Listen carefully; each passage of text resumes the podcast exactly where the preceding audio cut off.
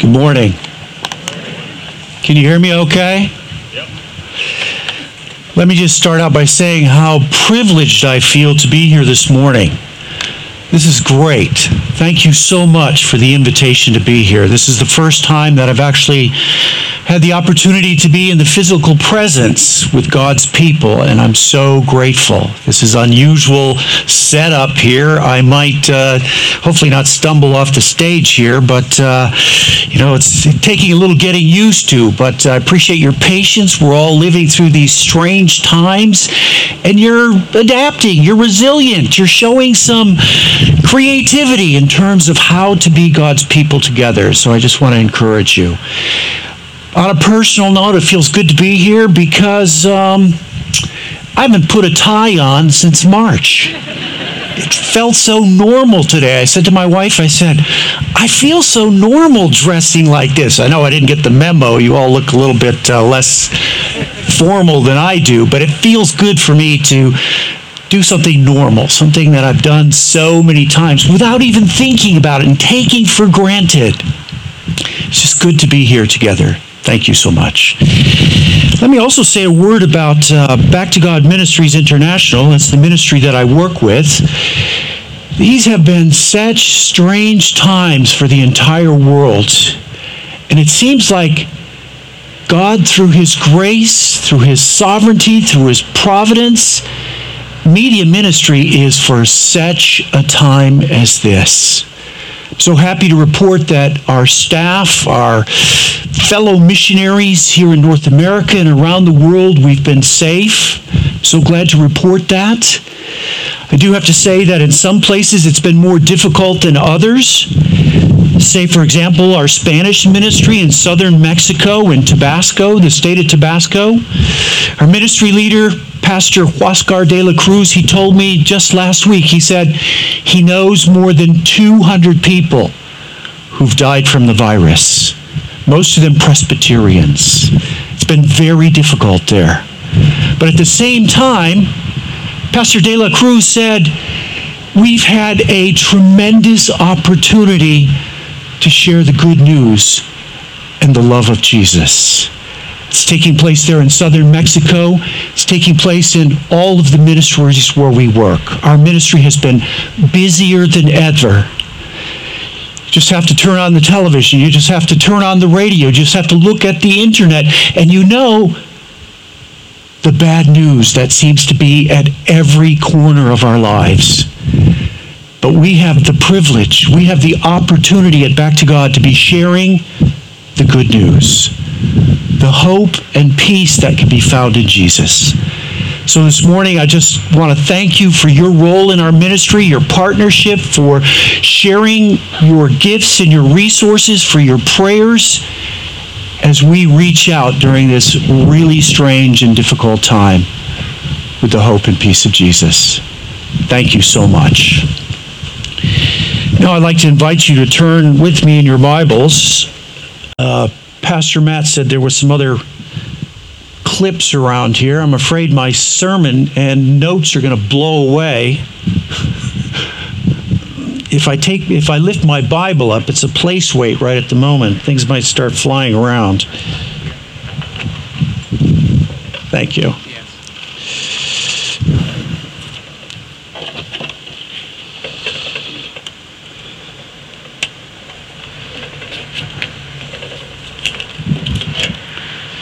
So, if you have your Bibles, please turn in your Bibles or open your smartphone to Mark chapter 4. And I like to read the story of Jesus calming the storm. That's Mark chapter 4, verses 35 through 41. Jesus calms the storm.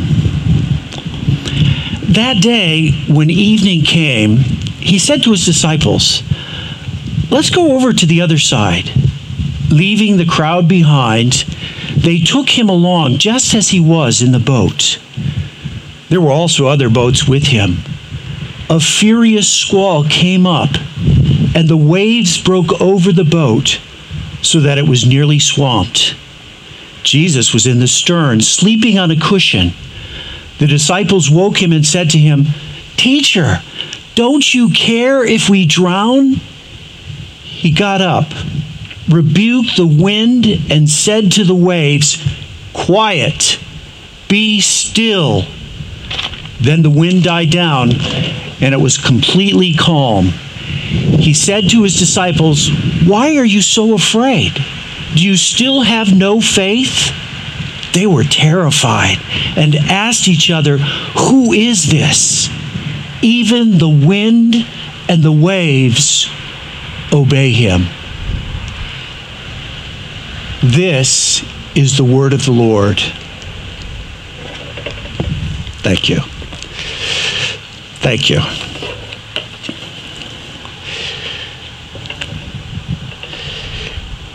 Obviously, this morning our story is about a storm.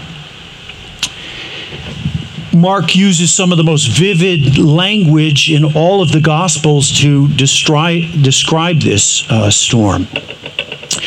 So we're not exactly sure how this all fits in the chronology. Jesus has been teaching. The previous part of chapter 4 is about parables. So he's been teaching, he's been ministering to the crowds, and he's on the side of the Lake of Gennesaret, the Sea of Galilee. And the disciples, they get into a boat and they go to the other side. They're going to the region of the Gerasenes and there's some other boats with them. It's a sort of flotilla, a small group of boats. They're traveling at night, which was probably a bit unusual. Usually people would cross the lake during the day, but we see Jesus doing this a couple of times in the Gospels. And then Mark says, a furious, that's a Mark word, a furious squall. He doesn't say storm, a furious squall suddenly came up and waves start breaking over the boat so that it's nearly swamped. It nearly capsizes. I'm not a meteorologist. I don't really understand weather, but I did a little Google search yesterday and uh, realized that uh, pretty basically what happens when there's a storm is that there's a low pressure system, whatever that means, which collides with a high pressure system, and suddenly you have high winds and storm.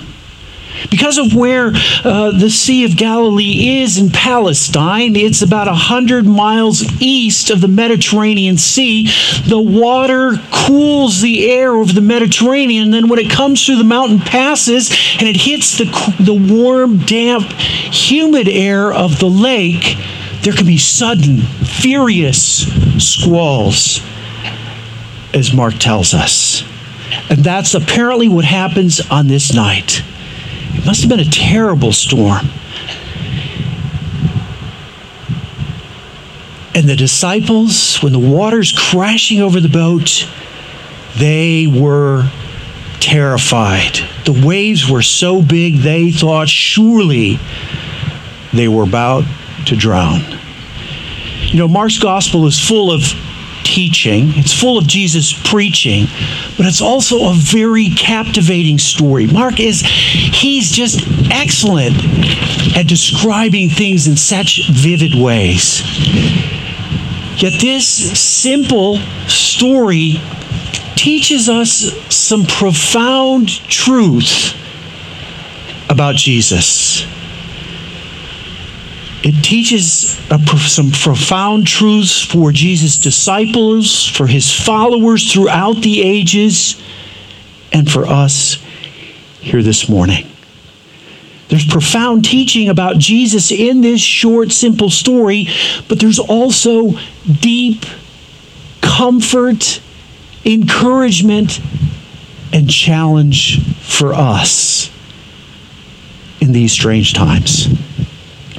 First of all, this story teaches us about Jesus' humanity.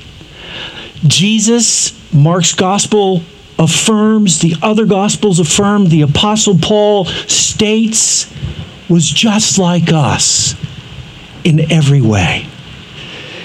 After a period of intense preaching in the parables and they get into the boat, we can imagine that Jesus was exhausted. He's been preaching, he's been teaching, he's been healing the sick, he's been casting out demons. He is exhausted.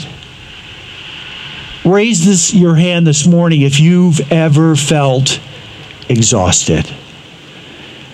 I think you're not telling the truth if you don't raise your hand. It's human to get tired. Jesus got tired, especially after intense periods of ministry. He's exhausted, he's wiped out. And Mark tells us when the storm comes up, Jesus was in the stern of the boat. I'm not a sailor either, but I looked that up. It's not the bow, that's the front, it's the back of the boat. And Mark gives us this wonderful detail.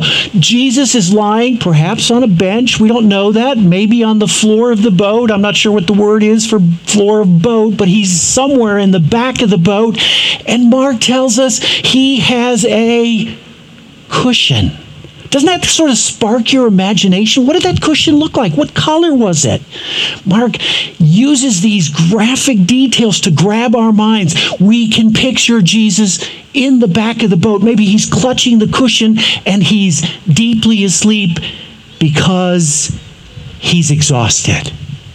Just like us, Jesus gets tired, even exhausted. He was just like us in every other way, too. He was born, he grew from a child to an adult. Perhaps he had acne at one point. He needed haircuts. My wife gave me a haircut yesterday. It was getting a bit long.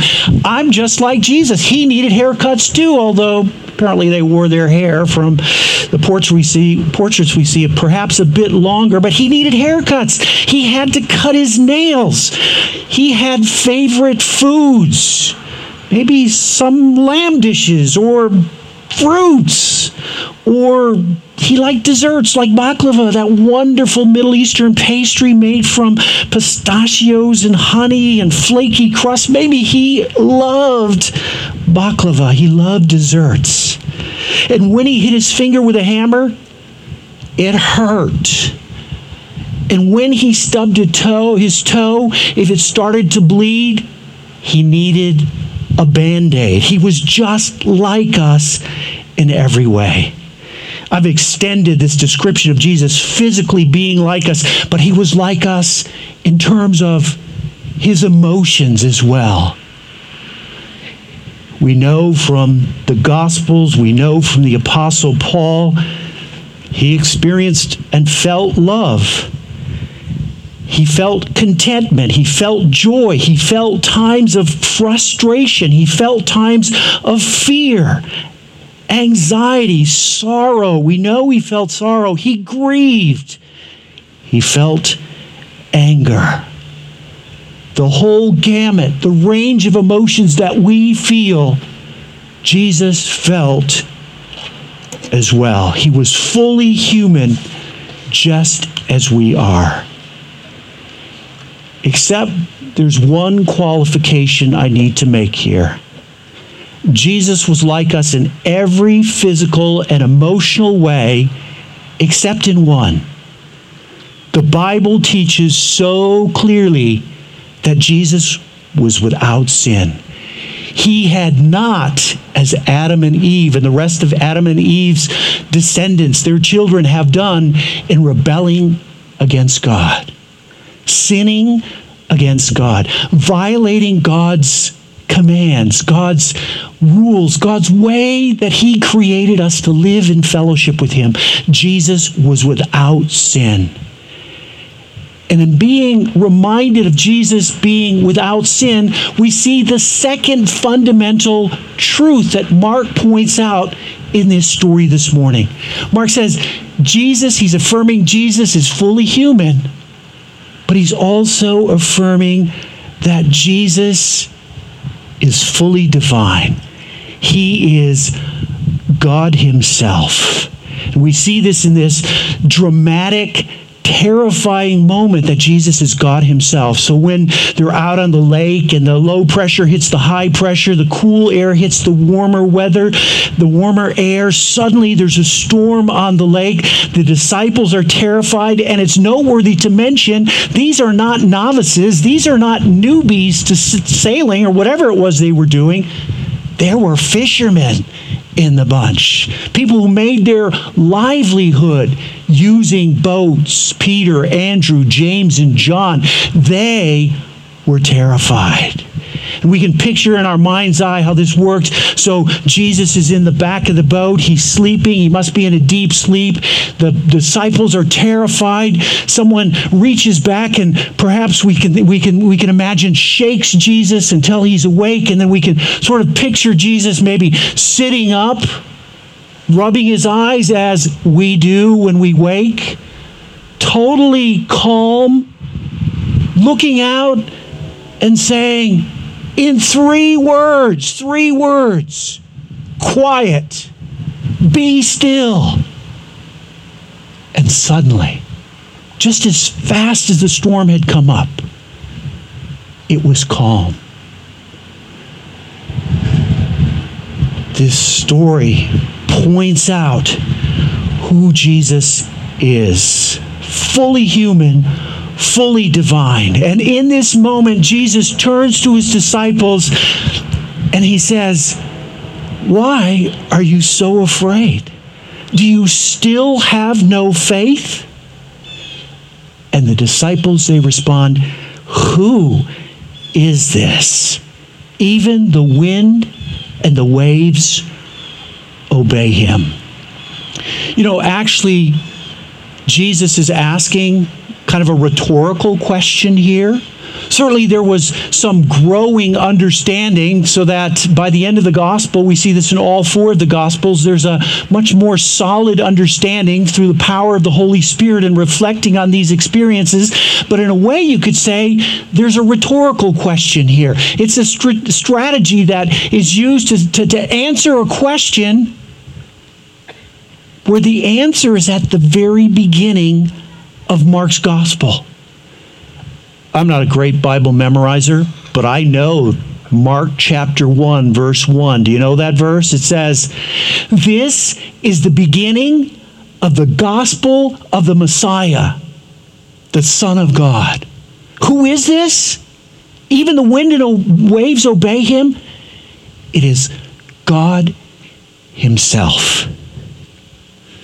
He's affirming, Mark is affirming here in this story that Jesus is God. He's affirming what John says in the opening of his gospel, the so called prologue. In the beginning was the Word, a reference to Jesus, and the Word was God. He was with God in the beginning. Through him, all things were made. Without him, nothing was made that has been made even the wind and the waves obey him because he is God himself. Mark, in this short, simple story, drives home the point that Jesus was fully human, just like us in every way, except without sin.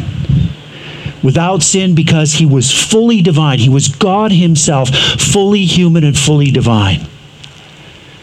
Let me ask you here this morning how does that work? How do you put the divine and the human together so that there's no compromise in one or the other? How does that work? a bit of a rhetorical question here because the early church they struggled with this question there were times in the early church where some of the, the early christians said he wasn't fully God. He was a superhuman being, not like us, but not fully God himself. There were people who said that, that argued that. At other times in the early church, there were Christians who said, he only seems like he's a human being. He, he's really a, a, disguised deity, sort of like an avatar in Hinduism. He's not, he's not really human, he just seems human. This is a long, complicated story in the early church, much back and forth, some of it downright ugly.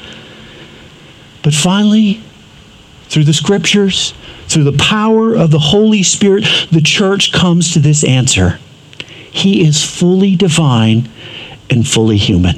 And that answer defies logic. I can't tell you how it works. You're not going to be able to discover how it works.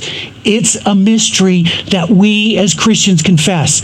Jesus is fully human and fully divine like us in every way, as the author of Hebrews says. He knows our needs. He knows our every needs. He knows our feelings. He knows all what it means to be us. Who at the same time, the author of Hebrews says, can stand between us and God because he's fully human and fully divine and satisfy God's wrath against human rebellion against mine and each one of you your sin. This story affirms that. It's looking forward to that piece of the story where Jesus dies for you and for me on the cross. The only way to the Father because he's fully human and fully divine. Let me close by saying, like the disciples in this story, we all face life storms. We never know how vulnerable we are until we actually encounter a brewing storm or a sudden storm. Maybe these storms are real, real storms or squalls or other sudden threats. Or maybe they're more like metaphorical, the storms of life, so to speak a crisis in health, unemployment. As a matter of fact, I think I can say pretty directly we live in a stormy time today. This pandemic is a worldwide storm, unlike most of us have ever seen anything like in our lifetimes. We live in stormy times. You know, when I look out here at the audience this morning, I, I, I, can see you okay, but I can't recognize you so well. And I know I have some friends in the audience, uh, Tim and Renee Opperly. I don't want to call them out. There's Renee back there in the in the back. And I'm mentioning Renee because, uh, like uh, Renee and Tim and their children, I lived in China for a long time, and so consequently, I speak some Chinese. I'm not going to say whether my Chinese is as good as Renee's is, but uh, I speak some Chinese. And one of the things that uh, I love about Chinese is the wonderful sort of expressions they have in Chinese, the Chinese language. I'm not going to put Renee to the test here this morning, but uh, anyone know the Chinese word for crisis? It's actually two words it's danger an opportunity. For the Chinese, they put these two concepts together crisis equals danger and opportunity. I want to say to you this morning that these strange times that we live in are both a crisis and an opportunity. Maybe some of you know who the Presbyterian pastor James Boice is. When I was looking at his sermon on this passage, he says something like this There is a thin line between fear and faith. Crises like this one are opportunity for us to grow in our faith. Crises like these make us turn back to the foundation, the bedrock of our faith. They help us to say in more meaningful ways than ever we are not our own. We belong in body and soul, in life and death, to our faithful Savior who is fully human and fully divine and has paid for all our sins, who protects us from the evil one, who watches over our entire lives and our world so that nothing, no storm can separate us from the love of God. This storm, this crisis is an opportunity for us to grow in our faith. It's also an opportunity for us to grow in our faithfulness. especially in terms of sharing the good news of this fully divine and fully human Savior, Jesus Christ. You know, I talked about the early church and mentioned the struggles. It was pretty ugly at times. But there's another aspect about the early church that I'm reminded of, and that is they were salt and light in that godless society that they lived in. And how did they show their faithfulness, their love for God? They took care of the widows. They took care of the orphans. They stood out for their love. This storm before us is an opportunity for us to grow in our faith. It's also an opportunity for us as individuals in our neighborhoods, as a church, to show our love our love for Jesus and our love for the world. Started out giving you an example about Huascar de la Cruz. I said, you know, it's been so difficult, yet they've had tremendous opportunities. In fact, at one point, the state, it's actually technically illegal for Christians to be on the air in Mexico. The state of Tabasco asked them to produce worship services that could be broadcast around southern Mexico tremendous opportunity. Or just last week, maybe it was two weeks ago, one of our prayer team um, thrusts into the community was to say, please share with us your prayer requests. They do that all the time, but they did it on a much larger scale. Almost immediately, they received 800 response. They were overwhelmed. People writing in about their failing marriages people writing in asking for prayers for their children, for their economic situations. Maybe they lost a job. Opportunity for us to use media to share the love of Christ and to reach out with his love story this morning teaches us about two important truths about Jesus. He is one, fully divine, and two, fully human. These truths about Jesus that Mark reveals in this simple story should provide us with great comfort. Our Savior, Jesus the Christ, the Son of God, He knows who we are. He knows what it's like to be us. He knows what it's like to be vulnerable, to be afraid. And yet, he is also the Lord of heaven and earth, the Lord over the wind and the waves.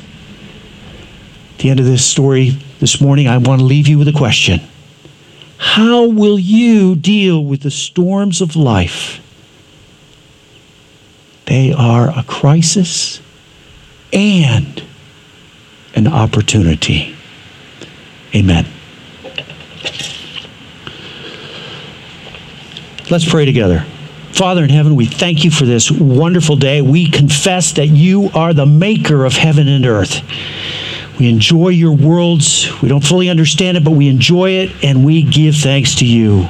And above all, we give thanks to your Son, Jesus Christ, our Savior, who's like us in every way, except without sin, because he is your Son. He is God Himself. And through your sovereignty and your providence and your wisdom and your mercy and your grace, He died for us.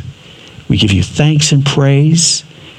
We ask that your Spirit would work in our hearts so that we too grow in our faith during the difficult storms of life. And work in us also to show your love to the world. Wherever we are, in our families, in our neighborhoods, in our schools, in our work, wherever you provide an opportunity. We pray this in the precious name of our Lord and Savior, Lord over the wind and the waves and all of creation. We pray in His name. Amen.